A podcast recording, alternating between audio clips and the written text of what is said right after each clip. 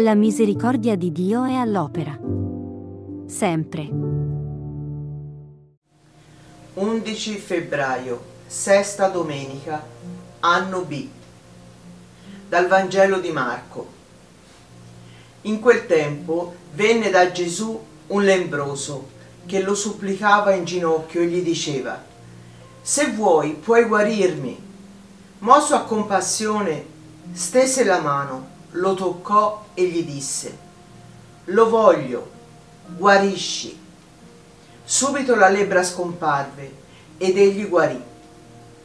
E, ammonendolo severamente, lo rimandò e gli disse, Guarda di non dire niente a nessuno, ma va, presentati al sacerdote e offri per la tua purificazione quello che Mosè ha ordinato, a testimonianza per loro.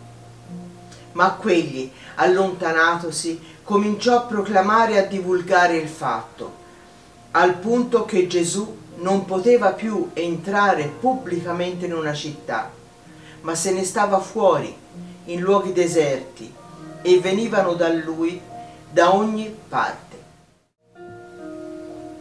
Il commento al Vangelo è del biblista Carlo Viglietta.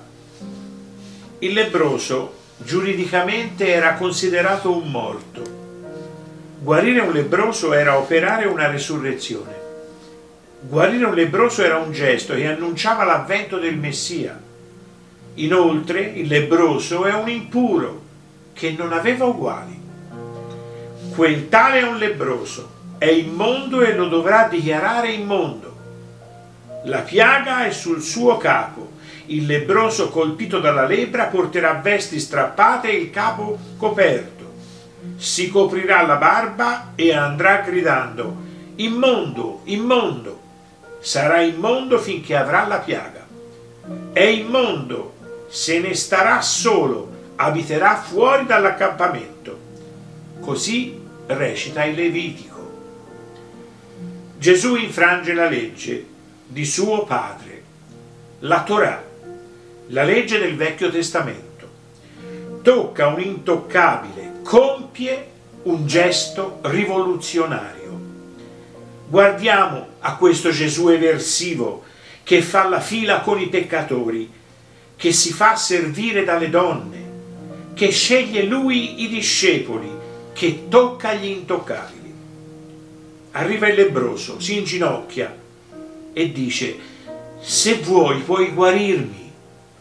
La fede è la condizione per il miracolo, bellissimo. Non è il miracolo che produce la fede, ma il miracolo non è propaganda per far credere, ma è aderendo a Cristo, è inginocchiandomi davanti a Lui che sono guarito dalla mia lebbra mosso a compassione stese la mano, versetto 41. Il verbo è splankanisteis, versione greca dell'ebraico rehamin, termine che propriamente esprime le viscere, la sede delle emozioni, il nostro cuore. È la forma plurale di rehem, il seno materno, l'utero femminile è il sentimento spontaneo che nasce dal legame di paternità, di maternità o di fraternità. Di fronte ad ogni infermità o bisogno Gesù si commuove, sente compassione.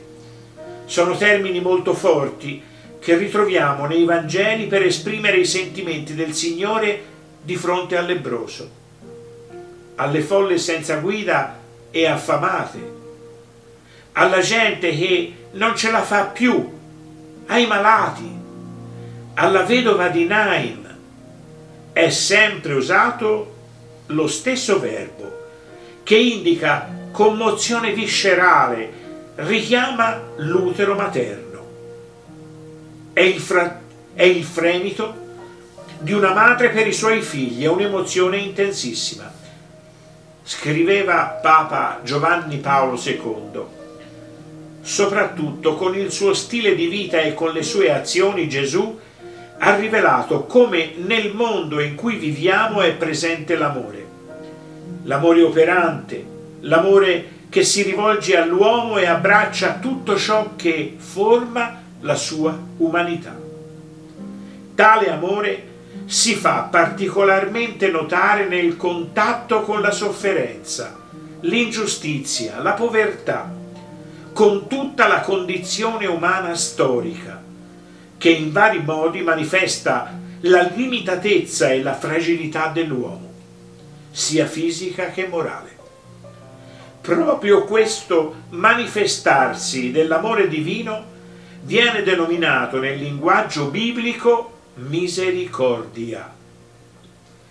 Gesù rifiuta chi lo accetta come glorioso taumaturgo senza avere compreso prima la logica della croce. Anche i poveri, anche gli oppressi, anche i lebrosi devono capire questa logica. La povertà ha valore in sé, ha valore di distacco.